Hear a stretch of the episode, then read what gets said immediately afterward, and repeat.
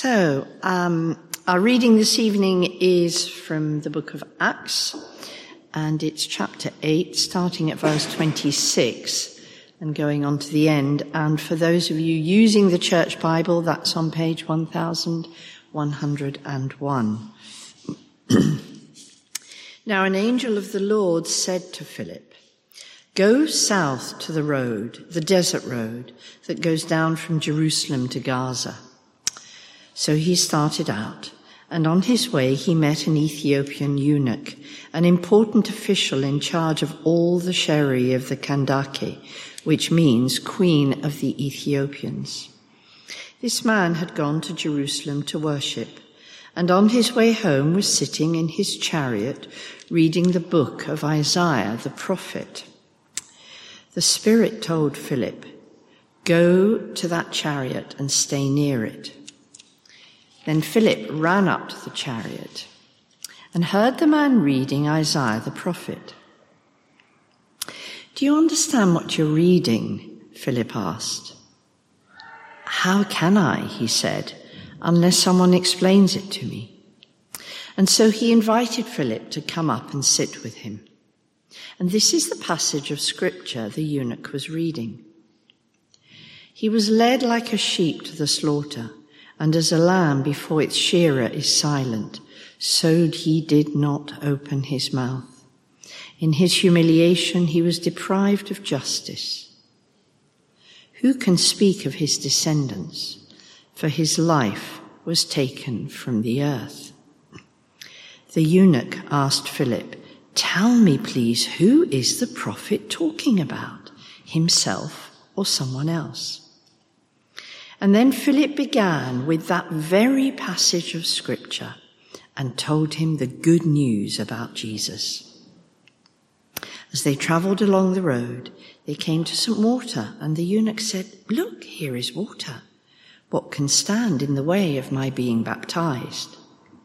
And he gave orders to stop the chariot. Then both Philip and the eunuch went down into the water, and Philip baptized him.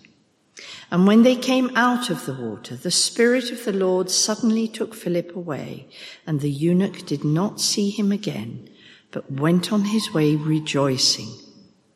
Philip, however, appeared at Azotus and travelled about, preaching the gospel in all the towns until he reached Caesarea. And this is the word of the Lord. Thanks, uh, Victoria. If you hear the odd yelp, it sounds like it's the young people having a great time in the back. Um, yeah, we, we're in this series at the moment thinking about speaking about um, uh, and witnessing to Jesus. And, and um, a couple of years ago, there was, a, there was an article in um, a newspaper, and, actually with an interview uh, with Jeremy Vine. Jeremy Vine is a, a news presenter. And uh, it was an article um, uh, and it, he, he talked about his, his faith and his commitment um, to Christianity. And he, he said in that interview, he said that um, the, the actual article was entitled, Why I'm Scared to Talk About Christianity on Air. That was why I'm scared about talking about Christianity on air. And he said, society has become increasingly intolerant of the freedom to express religious views and it's almost socially unacceptable to say you believe in God. I don't know um, what you think of that and how you feel about that and, and whether that's your experience or not. But I wonder um, whether you have been scared of talking about um, your Christian faith, if there's a context where you've been scared. And I wonder uh, why that might be. I think that's certainly an experience I have had as well in the past of being uh, frightened and not wanting to speak or, about my faith. Um, John Stott is a, a writer and a, a, minister, and he recalls his own personal experience of this in a book called Our Guilty Silence. Our Guilty Silence. Uh, and he recalls a time when he was on a sleeper train and he found he was sharing a cabin with a, a young man. And uh, he says, and I quote, he says, in the morning while I'm preparing to wash, uh, the young man accidentally dropped his wash bag and vented his annoyance by taking the Lord's name in vain. I said nothing. Indeed, I was sorely tempted to remain silent.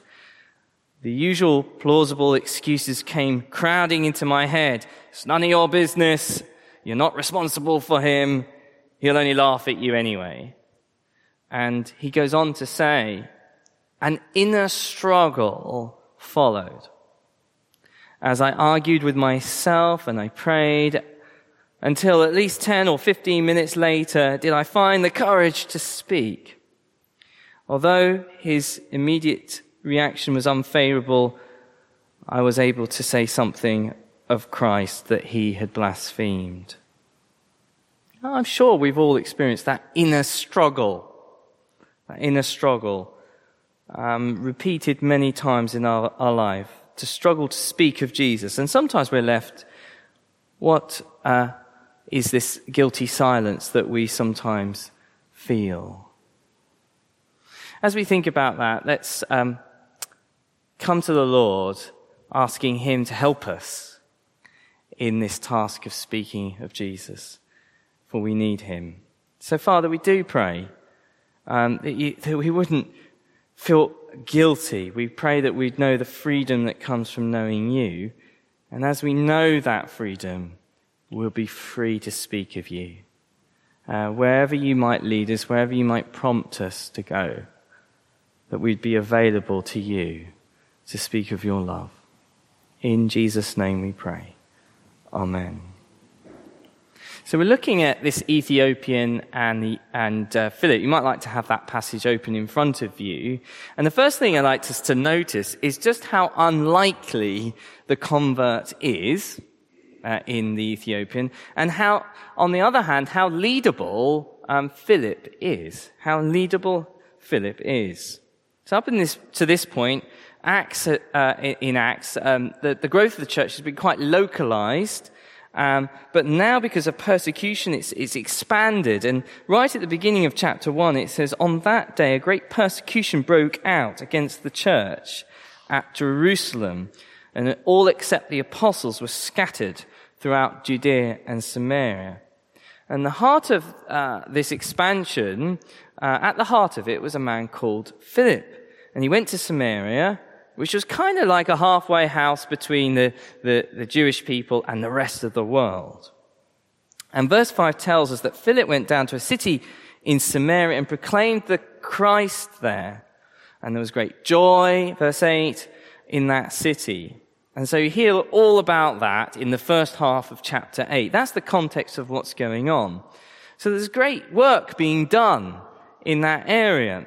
And then we read suddenly about Philip and the Ethiopian. A story that can't help but capture our imagination. I think it's one of my favorite stories in Acts. And um, there are many different aspects of it, I think, that stand out to us and help, can encourage us and help us as we proclaim Christ. And the first is that just how unlikely a convert uh, the Ethiopian is. But it is through the supernatural work of the Lord Himself uh, and not through all our kind of human planning. That's what we see here.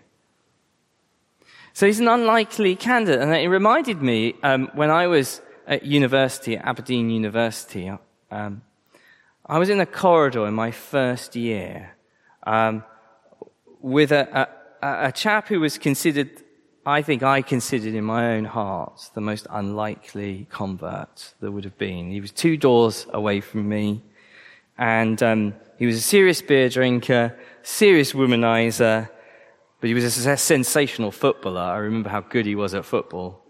And, uh, and yet, um, he became a Christian and he was completely changed. And I have to say, it wasn't anything, I wasn't particularly used in that situation. It was through some other friends that he came to Christ. But it was just a real wake up call to me personally to, to be reminded that no one is beyond um, the work of Christ. Uh, and what makes this Ethiopian an even more unlikely convert is what we see in verse 27. He's gone, uh, he's come, uh, from Ethiopia uh, to worship God. It's 500 miles away. Uh, and, you know, this wasn't the, the, the age of fast cars. It wasn't the age of mass media. Uh, and yet, out of the thousands of people that need to hear Christ, the Lord is in his sovereignty, he set his sight on this African man and sends his angel to instruct Philip, to instruct Philip in verse 26 to go south to the road, the desert road that goes down from Jerusalem to Gaza.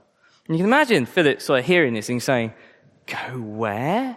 Look, there's all this great work going on, you know, where I am. People are coming to faith and you want me to go to a, a road south towards Gaza. There's nothing there except desert.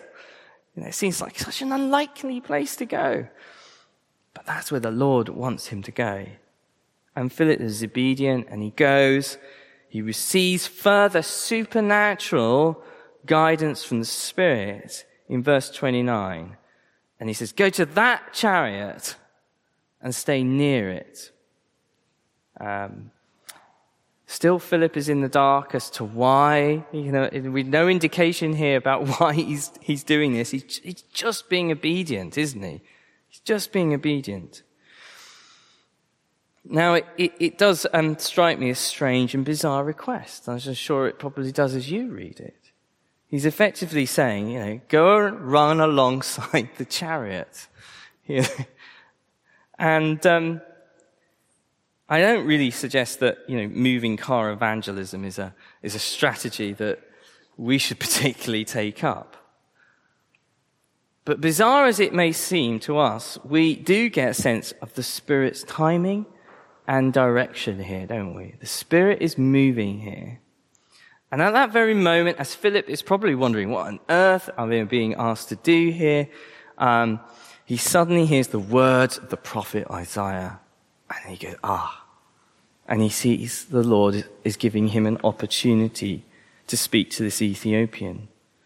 And, you know, not only is he reading Isaiah, he just happens to be reading Isaiah 53 of all passages. One of the most famous passages about the Messiah as it says in verse 32. He was led like a sheep to the slaughter. It's talking about the servant who is Christ. And as a lamb before the shearer, his silence, so he did not open his mouth. In his humiliation, he was deprived of justice. Who can speak of his descendants? For his life was taken from the earth. And so it's only at that point does Philip understand why the Lord has dragged him all the way from, you know, where he's seemingly doing great work, good work, to this random chariot to speak to some random queen's treasurer. The Lord's bringing the most unlikely converts to faith through an, a, a, a leadable servant. And, and you know, it, this Ethiopian, he, he isn't a Jew. He, he, he's described also as a, a, a eunuch as well. In other words, he was sexually impotent. Both these fa- facts you see, would have made him uh, an outsider. And yet, God wants to reach the unseemingly reachable. Philip is breaking all those kind of social taboos. What a challenge that is, isn't it? All the boundaries that the gospel breaks down one after the other. Amazing. The Ethiopian asks Philip, to tell him who the prophet Isaiah is talking about. What an opportunity. We don't always get that clear an opportunity. It's true. And Philip began from that very passage, doesn't he? And he is, explains the gospel, the good news of Jesus. You can imagine what that one-to-one Bible study might have been like. As he sat there explaining that it was Christ who was the sheep who was led to the slaughter, who died in our place, who took upon himself uh, the, the penalty for our sin and then rose again to new life. He talked about Jesus Christ. And that's really very important, isn't it, when we witness? Is to speak of Jesus. I always remember my minister when I was um, uh, beginning to think about um, doing this sort of thing. I remember he always said, um, you know, and he said from the pulpit, uh, Stop prattling around and talk about Jesus. he was a very straight talking Yorkshireman. And uh, I like that about him. Because, you know, we get so sidetracked onto all sorts of things. You know, we get sidetracked onto things like peripheral issues, important issues. It might be like creation or evolution, the church, churchianity, politics, all sorts of things, interesting things, but not the main thing. So we need to start prattling around and we need to talk about Jesus. Um, the other thing to notice is that Philip starts where the Ethiopian is at. It's in Isaiah 53, and he gives him an explanation from that passage. So we have the un- most unlikely convert and a man who is leadable. And so we need to ask ourselves, I suppose the challenge to us is who do we see as unlikely people that we are perhaps not speaking about Jesus? And are we leadable like Philip? Are you leadable in this? And so that the Ethiopian believes, he's wonderfully baptized there and then. We shouldn't hold back if we believe, if you, and we trust in Jesus, then we should be baptized. That's what it says. Don't hold back if that's you, if you need to be baptized. There's my little plug to get baptized. So we briefly looked at the story as a whole. Um, but what's the point of the story for us this evening? How can we learn from this further? I think the first thing I want to say is that the Lord is the one who leads. Okay, In, as we seek to speak, the Lord is the one who leads. This is really very, very important for us. Um, there are many practical useful things that can aid our speaking out. There can be courses, there can be sermon series, there can be plans, methods, techniques, all sorts of things. And we use a lot of them here at St. John. And they're great. But the, the underlying danger is that we, we think that we can, we can work it out, uh, where we're to go and where we're to speak and how we're to speak. Um, and do it according to our own plans. But, you know, God, the Lord is the chief evangelist, isn't he? He is the one that leads. He's the sovereign one. Um, that, so we've got to be careful we don't try and make plans in our own strength, in our own imagination. Opportunity to speak uh, can come not only from good resourceful planning. We need to do that. I'm not denying that but also it comes from listening and responding to the Spirit. As the Spirit prompts us, and as the Spirit leads us, puts people on our minds, puts situations in around us um, that we can't foresee and we can't understand, yet the door opens. Go south to the road, it, the desert road that goes down from Jerusalem to. Gaza. Philip had no way of planning that decision, had he? No way. He had nothing from scripture to say to do that. Turn right at Hebron and go down south. The Spirit was leading him and he moved ahead of him. Are we allowing God to, to lead us in that way? Open to Him prompting us in that way. The scripture in Acts keeps us from the mistake of believing that the only way God leads us is in being fruitful, in being fruitful is by our own reasoning and by our, by our own prayerful planning, of which those things are important. It demonstrates to us that God may lead us in extraordinary and supernatural ways. Um, it doesn't mean to say He does it all the time. But we need to be open to that. Why has God put me here or next to this person or that person? Just be asking God that question wherever you find yourselves. And you'll be amazed how God opens up situations for you. Um, there, there's nothing in Scripture that teaches us that such extraordinary means are limited just to the early church we should assume and be ready that God might lead us, and it may be in some unconventional ways. I'm not saying that each of us are going to find ourselves running alongside a carriage. And you might be sitting there thinking, some of us might be thinking, well, hang on a minute. Eddie, surely that, does that undermine some way the unique and authority and infallibility and sufficiency of the Bible? Doesn't such extraordinary spirit-led guidance undermine the scriptures? Well, no, they doesn't. Of course, scripture is the first and primary way that the Lord speaks to us, isn't it? And it contains all things necessary for our salvation. Because that is the salvation that we are going to explain to people, isn't it? And speak of. It disciples us, it encourages us, it corrects us, it trains us. It does all sorts of things for us. The scriptures are authoritative. And of course, then they become the way in which we test uh, anything uh, and assess extraordinary kinds of guidance as well. As 1 John 4 1 says, do not believe every spirit, but test the spirits to see whether they are from God. So the Bible never rules out this kind of special guidance. Um, it doesn't say it's going to happen all the time. But let's be open to where God is prompting us and leading us. Uh, the Bible actually illustrates it, doesn't it? and advocates it and regulates it. So let's be open to the work of the Spirit prompting us as we seek to speak of Jesus. The Lord is the one that leads us. And then um, the other thing I think this passage helps us in terms of speaking is just the unpredictability of the Lord. You know, if you think you can predict necessarily who's going to be, it comes back to that point of who's going to become, who's going to, you're going to witness to. Don't, you don't know necessarily. So go into that, the world, thinking the Lord will, will show you. It's, it's, but it's unpredictable.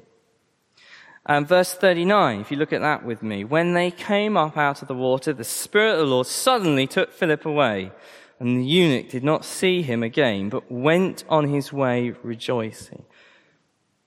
Philip, however, appeared at Azotus and traveled about preaching the gospel in all the towns until he reached Caesarea.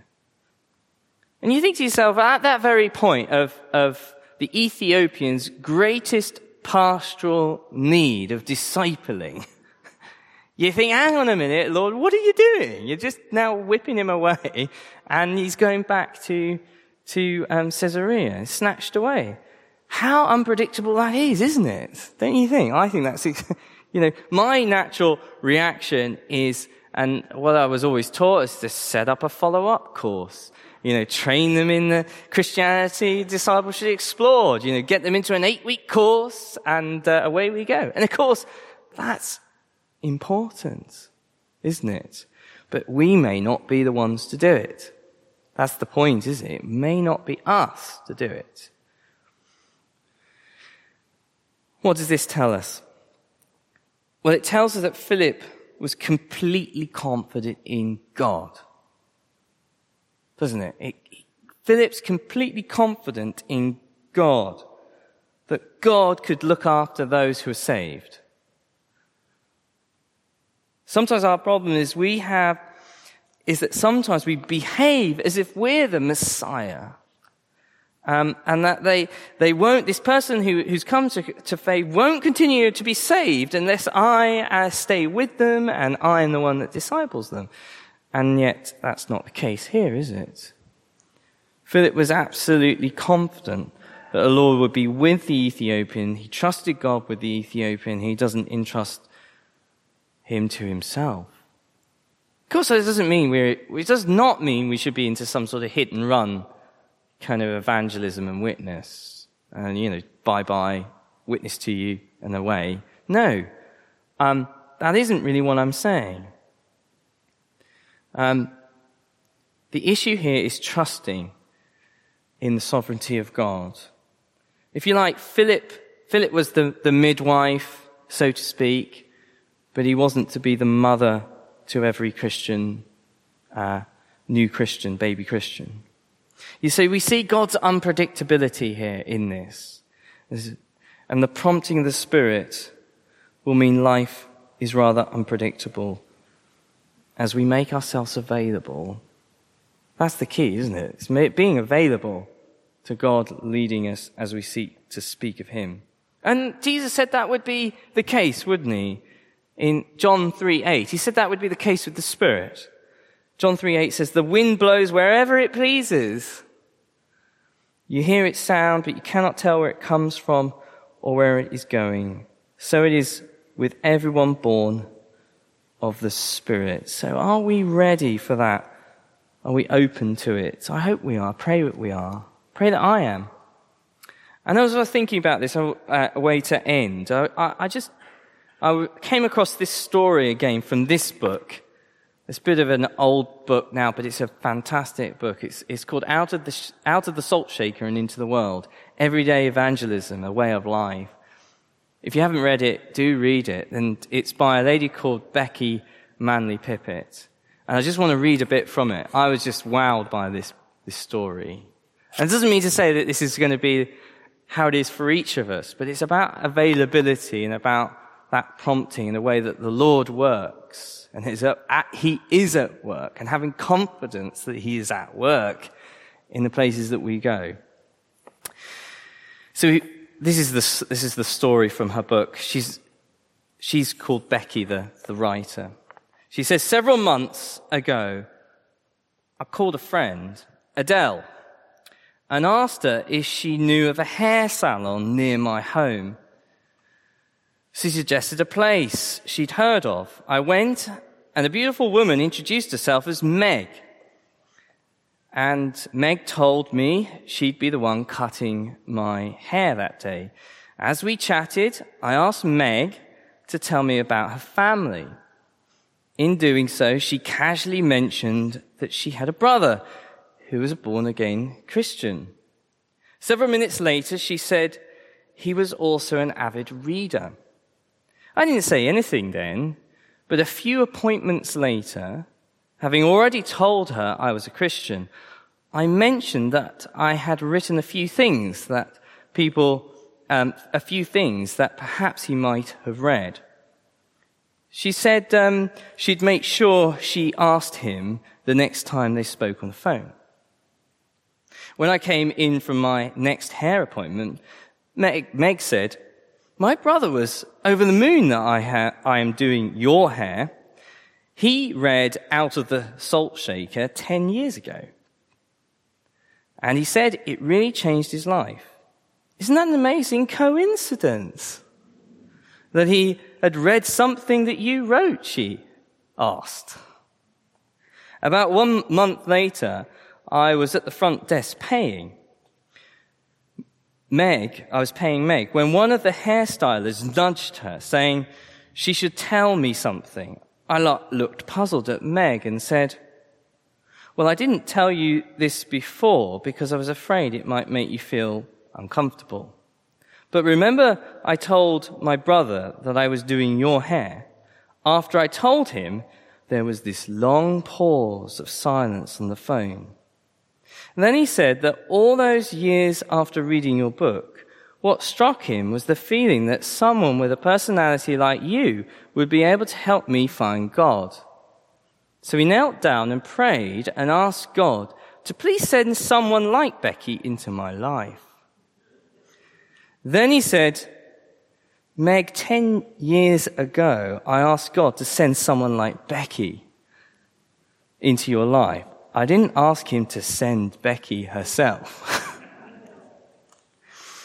then he sort of choked up. I stood there looking at Meg, whom I have come to genuinely love. And I could hardly hold back the tears myself. Then Meg said, I didn't tell you because I didn't want you to feel, well, funny. You know, about the pressure of having to help me find God. Then we all burst into laughter. But as I got into my car, I couldn't help thinking, how does God do this? From the outside, it all looked so casual and haphazard. I asked Adele if she knew of a hairdresser, and she casually mentioned a place. I didn't even ask for a specific name when I called. I just happened to get the person who was free at the time, who just happened to have been the recipient of her brother's prayer 10 years ago. What a brother. What a God. That is the kind of God we have. Are we going to be available to that kind of God? Let's pray. God our Father, we thank you for this wonderful word from the scriptures about, about Philip being available to you and to your leading.